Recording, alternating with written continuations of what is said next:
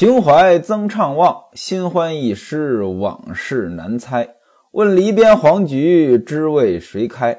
慢到愁，须置酒，酒未醒，愁已先回。凭栏酒，金波渐转，白露点苍苔。这镯子少了一个，大伙儿呢找不着。奶妈如意问李瓶儿说：“娘，您有没有把那镯子给收起来？怎么只有三个了，少了一个？”李瓶儿说：“我没收啊，我就拿个手绢儿给他包着，让他玩儿。”如意说：“现在手绢儿呢是掉在地上了，可是呢少一个，这屋里呢就乱起来了。大伙儿呢就找。”奶妈问迎春，迎春问老冯，老冯说：“哎呀哎呀，老身我就瞎了眼，也没看见呀。我在这儿这么多年，一针一线我也不敢动啊。娘她老人家是知道我的呀，就是金子我老身也不爱呀。你们看着孩子，怎么冤枉起我了？”李瓶儿一听呢，笑了：“哎呦，你这什么混账话呀！”现在不就是金子找不着了吗？哎，迎春呀，你这蠢奴才，这平白无故的，你慌什么呀？等你爹回来，我问问他，可能是他收起来了。奇怪呀，怎么只收了一锭啊？孟玉楼呢就问：这哪儿来的金子呀？李瓶儿说是他爹拿来的，给孩子玩，我也不知道是哪里的。这里找不着金子，那大伙儿呢乱作一团。西门庆呢还在门口呢看马，很多家人伙计呢都在跟前，让小厮呢拉着马来回溜了两趟。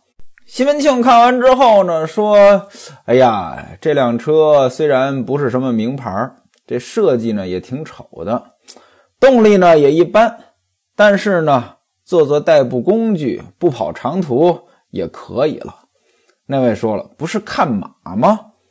怎么还涉及到车了？那，那时候的马就跟现在的车是一样的。原文当中呢，西门庆说的是：这虽然是东路来的马，尊为丑，不十分会行，论小行也罢了。大概呢，就跟刚才我说这个车是一样的意思。西门庆说：呃，东路来的马，咱们都知道呀，好马得在西北啊，对吧？那东路来的马，这就不是什么产地好的马。给了两句评价，西门庆问云里手说：“这马呢要多少钱？”他问的是你哥哥要多少钱，因为这是云参将那边的马。云里手说呢，两匹马要七十两。西门庆说：“倒是也不多，只是呢，这马一般，你把马牵回去吧。如果有好马，你可以送来，不用考虑钱的事情。”这意思呢，就把这事儿呢给回绝了。说完话呢，西门庆就回去了。秦童过来说：“六娘房里边请您。”于是西门庆走到李瓶儿房中。李瓶儿问他说：“金子你是不是收了一锭去？如何只有三锭在这里？”西门庆说：“我就扔在这儿，我去外边看马了呀，我没收。”李瓶儿说：“你要没收。”那怎么找不着了？我们这找了半天呀！因为这事儿，奶妈和老冯呢，呃，两个人呢还拌了两句嘴，急得老冯呢是这个赌咒发誓，都哭了。西门庆说：“嗨，指不定谁拿了，慢慢找呗。”李瓶儿说：“刚才大妗子带着女儿两个人来，这屋里乱乱的呢，就给忘了。我以为呢是你拿走了，谁知道你也没拿。这下倒好。”两边都耽误了，现在要找的话，哎呀，他们都走了。说这话呢，就把剩下的三个镯子呢交给西门庆，让西门庆收好。正好奔四呢来交一百两银子，西门庆呢就到后边呢兑银子去了。话说潘金莲听见李瓶儿这边呢这个挺乱的，仔细听了听啊，原来是丢了一锭金镯子。潘金莲呢，这就得分就是雨，怎么着？他恨李瓶儿，恨得牙根儿都痒痒，所以呢，这是找机会还找不着呢。正好呢，有了这个由头，潘金莲呢，就走到月娘房中告状去了。哎呀，我的姐姐呀，你看他们干的什么事儿啊？啊，家里再有钱，也不应该拿金子给孩子玩吧？吴月娘说：“刚才他们告诉我说，他房里呢不见了金镯子。这金镯子哪儿来的呀？”潘金莲说：“谁知道哪儿来的呀？你还没见着啊？刚才啊，咱们家男人从外边把这东西拿进来。”啊，在这个袖子里边裹着，呃，就好似八蛮进宝一样。什么叫八蛮进宝？蛮这个字儿，这是古代对南方少数民族的一种称呼。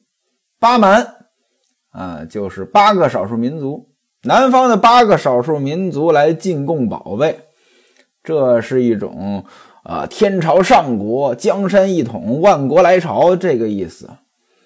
啊，八蛮进宝呢，又叫八幡进宝啊，有一些瓷器上边绘的就是这个八蛮进宝图啊，所以呢，这个潘金莲说像八门进宝一样，那那意思就形容西门庆，呃，拿着这东西挺隆重的啊，直接就进贡给李瓶儿了，这是一种嘲讽的说法。潘金莲说，哎，像八门进宝一样，我问他是什么呢？给我看看，哎，头也不回啊，一下就奔到李瓶儿屋里去了。哎呀，你看这才多长时间呀？哎，就少了一锭金子。这少了一锭金子吧，他还不着急啊，说不见了，慢慢找。咱们家就算是王十万，也不能这么着吧？一锭金子怎么着也得有个十两八两吧，也得值个五六十两银子吧？就这么着就完事儿了？瓮里走了鳖，左右是他家一窝子。那位说这什么意思呀？这个鳖在瓮里边，你怎么跑也跑不了呀，对吧？那意思呢？这金子被李瓶儿眯起来呗。啊，潘金莲还说呢，还有谁到过他屋里去啊？正说着话呢，西门庆进来了，干嘛呢？这奔四不是那个银子吗？啊，来那个兑换啊，要要把银子放进来。另外呢，把另外三锭金子也交给吴月娘收了。啊！告诉吴月娘，这是李治皇四还的四锭金子，拿给孩子玩，少了一个。跟月娘说呢，你给我把各房里丫头叫出来审问审问。我已经安排人到街上买狼金去了。他们要是早拿出来，这事儿还则罢了；不然呢，我就让狼金抽起来。那位说什么叫狼金？就是狼大腿当中的这个筋。买狼金干什么呀？李时珍这个《本草纲目》当中呢有这样的记载：唐朝有个人叫段佑，他们家呢丢东西了，丢什么东西了？金帛、金钱、帛，那就布匹，它也是钱呀。古代这个布呢，它是硬通货，丢了。然后呢，他们家就把这个奴婢呢集中到院子当中，啊，当着奴婢的面呢烧这个狼金。烧的过程当中，其中呢有一个奴婢脸部这肌肉呢跳动，这就是那个偷东西的人。当然了，这是胡说八道，这也不是李时珍说的，这是李时珍引用的，引用一本书叫《续博物志》，写这《续博物志》的人呢叫李时啊。李时珍呢引用了这段话，引用完之后呢，李时珍还给了个评价。他认为呢，这就是封建迷信啊，未必实有其理，未必有这个作用。那人家的记载呢，这狼金呢是烧，烧完之后呢，谁这个脸部的肌肉抽动，谁就是偷东西的。这个西门庆呢，活学活用，把狼金买过来呢，直接抽，那就是把狼金呢当刑具了。吴月娘说：“其实这事儿要讲起理来，这金子呢，你也不应该拿给孩子玩这么沉，你再冰着它，砸了他手脚怎么办？”潘金莲呢，在旁边呢插嘴：“不该拿给孩子玩切，哎呀，巴不得拿到他屋里呢。你看刚才我叫他，头也不回啊，像红眼军一样抢过去的，不让一个人知道。”什么叫红眼军啊？杀红眼的军队啊，抢东西不让别人知道，这回不见了金子，亏你还有脸过来跟大姐姐说，还让大姐姐替你搜各房里的丫头，你这不是让各房里丫头笑话吗？鼻眼里也笑。啊，这是原话啊，我没有任何翻译。这几句话呢，呛得西门庆这急了，走上前呢，把潘金莲就按到了吴月娘的炕上，提起拳头呢就要打。你这气死我了啊！我要不看在大伙的面上，我把你一顿拳头打死了。你这嘴怎么这么损呢？有你什么事儿啊？你掺和得着吗？西门庆呢，其实就是吓唬吓唬他，还没打。但潘金莲呢，借着这个势头，哎，直接哎就哭了。哎呀，要了命啦！我知道你仗着你当官，你有钱有势，你心够狠的，就欺负我啊！你看你这样子，你要把我打死喽，你也不在乎，哪个还拦得了你呀？你打吧。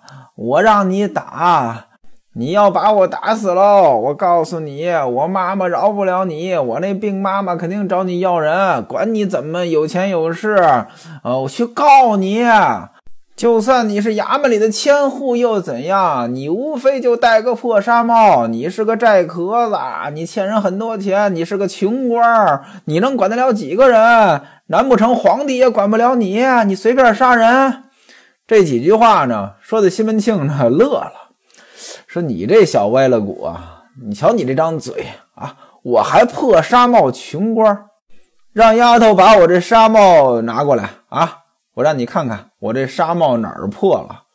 随便这个清河县，你只管问我欠谁家钱了啊？你还说我欠别人钱？”潘金莲说：“你怎么管我叫歪了骨啊？”你看看老娘这脚，说这话呢，翘起一只脚啊，哪儿歪？你怎么骂我是歪了骨？吴月娘在旁边都气乐了。哎呀，你们两个呀，铜盆撞了铁刷子。常言道，恶人自有恶人磨，见了恶人没奈何。自古嘴强的争一步。哎，六姐啊，六姐就是潘金莲。六姐也亏你这嘴头子，不然呀，你那嘴要是笨一点儿啊，也没这么热闹。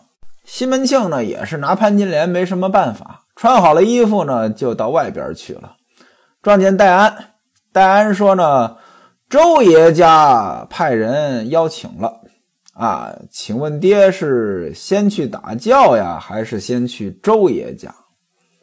西门庆说：“打轿那个地方呢，叫你姐夫去吧，姐夫就是陈敬济，你呢给我备马，我直接呢去周爷家喝酒也就是了。”这时候呢，王皇亲家那戏班子两个师傅呢，带着大伙过来了，给西门庆磕头。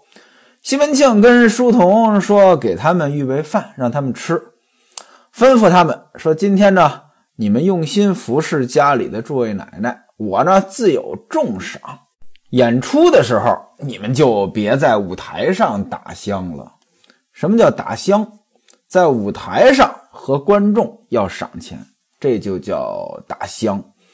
西门庆的意思说得很明白：你们好好演出，各位奶奶呢高兴了，我自有重赏。你们就别在演出的时候和各位奶奶要钱了。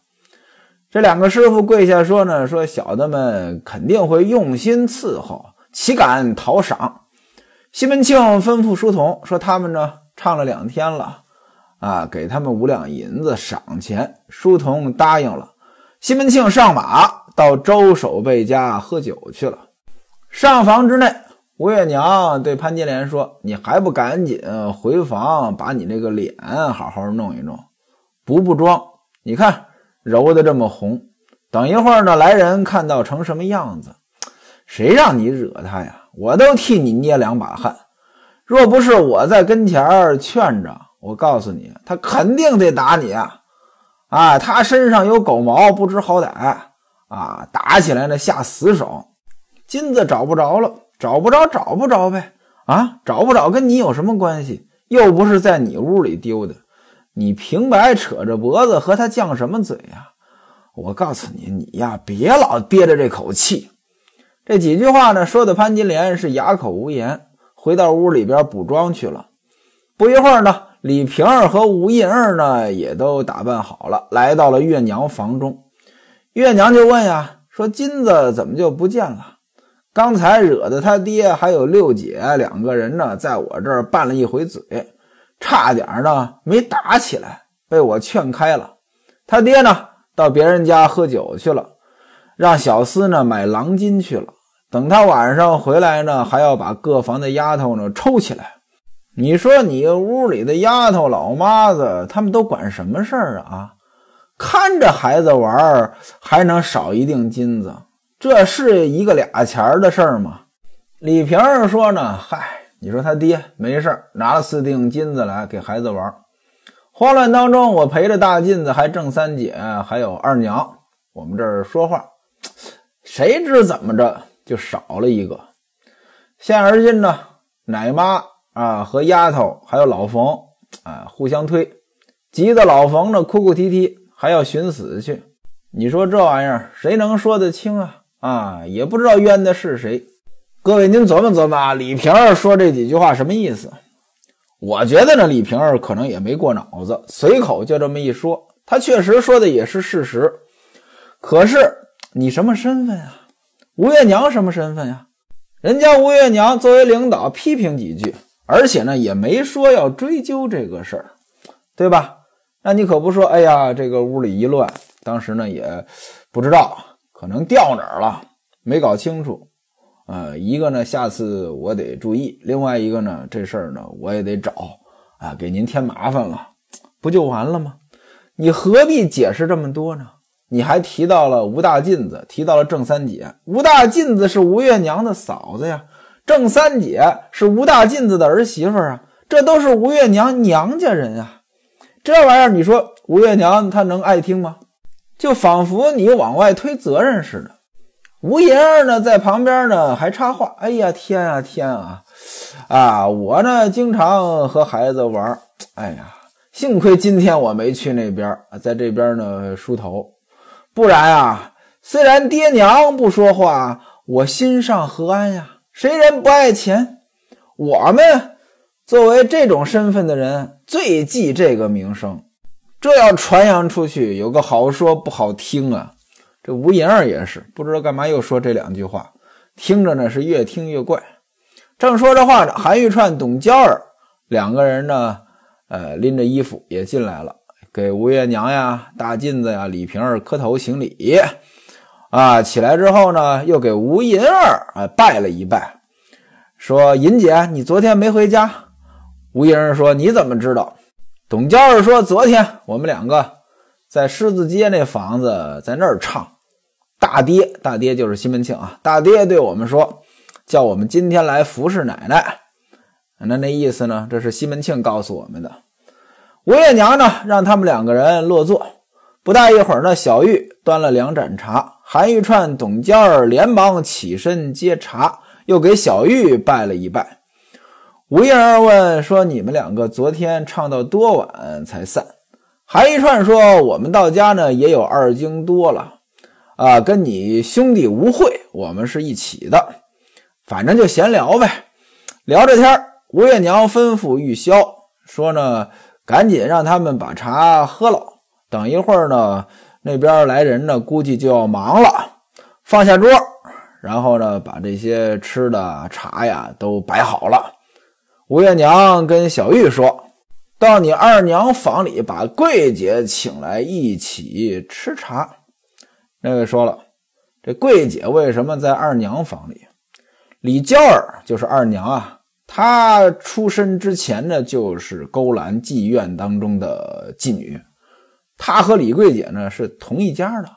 要论着呢，这李桂姐管这李娇儿呢叫姑姑。不大一会儿呢，啊，这个姑姑李娇儿还有这李桂姐呢就来啊，这个大伙儿行礼啊，吃茶。吃完茶呢，该收拾收拾。正在这个时候，迎春来了。迎春抱着西门官哥来了。西门官哥穿戴的还挺好，头上戴着金梁缎子八吉祥帽，身穿大红氅衣，胸前挂着象牌符锁，什么是象牌辅索？给小孩戴的这个装饰，有项圈啊什么之类的东西吧。手上呢有小金镯。李瓶儿看见了，说：“哎呦，我的小大官儿啊，没人请你，你来干什么？”说这话呢，就把孩子抱过来放在膝盖上。这一屋子人，孩子看什么都新鲜，看了看这个，看了看那个。李桂姐坐在吴月娘的炕上，就逗孩子玩儿。哎呦，这孩子一个劲儿的看我，想必是让我抱他。于是呢，就用手来逗他。这孩子呢，就真扑到李桂姐的怀里让他抱。吴大进子就笑了，说：“这么点小孩儿，他也知道喜欢什么。”哎，这句话有内涵啊！李桂姐什么身份呀？妓女啊，对吧？这么点小孩儿小男孩儿他也知道喜欢什么。吴月娘呢，听懂了，说呢，他老子是谁？以后大了呢，管情也是个小嫖头，嫖头，嫖客。孟玉楼说，这要做了小嫖头呢，让大妈妈，大妈妈就是吴月娘，大妈妈就得管呀，就得把他打死。李瓶儿说呢，说孩子，姐姐抱你，你可老老实实的啊。不要拉尿啊，不然的话把姐姐衣服弄脏了，我就打死你。桂姐说：“嗨，怕什么呀？拉就拉呗，不碍事儿。我呢就喜欢跟孩子玩。”于是呢，抱着孩子，用嘴呢逗孩子，那意思跟孩子亲嘴儿。嗯，就这样。呃，其实中国人还挺喜欢这么逗孩子的，但说实话啊，呃，我觉得不太卫生。您哪位要是到人家看人家孩子？不要随便亲，时代已经不一样了。现在大伙儿对这个卫生条件的要求比原来高多了啊！那我小时候，那小孩儿，那大人逗小孩怎么逗呀？比如说拿一颗花生，小孩不会嚼呀，大人嚼完了，然后呢用嘴吐到孩子嘴里边，让孩子吃。各位，您听着是不是有点恶心啊？啊，那现在呢，没人这么干了。我记得那会儿我上中学的时候，啊，我听我妈说，我妈说，呃，像我们小时候啊，就我小时候，啊，这么干的家长很多。我妈说呢，搁现在他都接受不了，但是呢，跟他差不多一边大的有的人家呢，那个爷爷奶奶逗孙子还这么逗，而且呢还得背着儿女，不能让儿女知道，让儿女知道呢，儿女肯定不乐意。就偷偷的嚼完了喂孩子，这边逗孩子，旁边董娇儿、韩玉串呢就说：“我们两个来了这么长时间了，还没有给各位娘唱一段。”于是呢，把乐器取出来。韩玉串呢是这个琵琶，董娇儿呢弹这个筝，吴银儿呢也在旁边陪着唱。唱的是什么呢？唱了一套“繁华满月开，金锁挂梧桐”。金锁挂梧桐，这是曲牌名。繁华满月开，就是这个唱段具体是什么呢？学徒我也不知道。反正这么一唱呢，确实很好听。原文写有落尘绕梁之声，裂石流云之响。裂石流云之响，各位您想一想，这动静呢，它小不了。这孩子呢，害怕呀，啊。就躲在这个李桂姐怀里边呢，就都不敢抬头，不敢出气儿。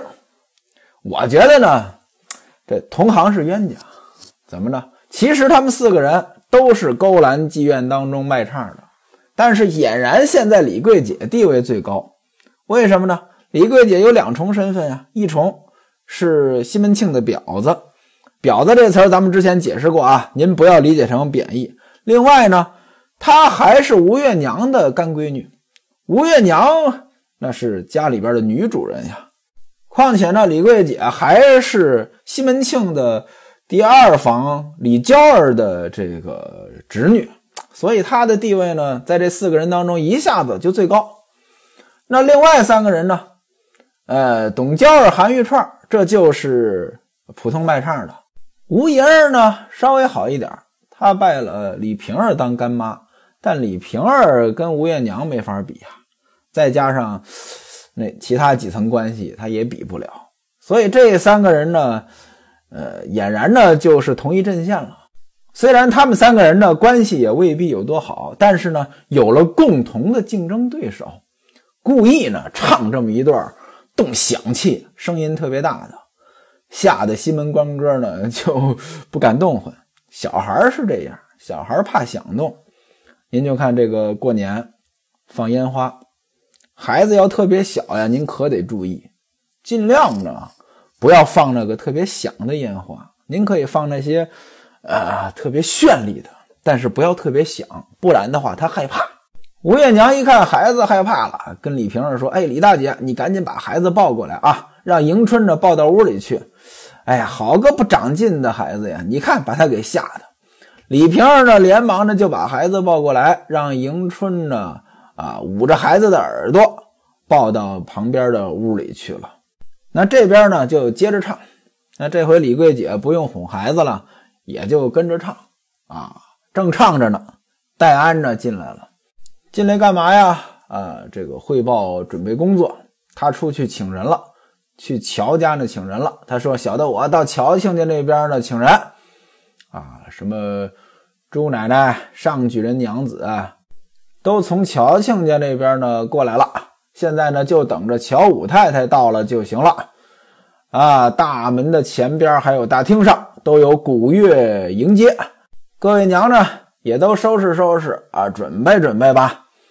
吴月娘呢就吩咐啊，在这个后厅铺下这个锦毯，安放座位，把帘子卷起来，用这金钩呢给钩上啊，香呢该点上点上，春梅、迎春、玉箫、兰香也都打扮起来了，底下人的这些媳妇儿也都呢。呃，穿上这个好看的衣服啊，戴上好看的首饰啊，这就准备接新亲了。什么叫新亲？那西门庆孩子跟人家乔家这个订了婚了呀，这就是新亲啊。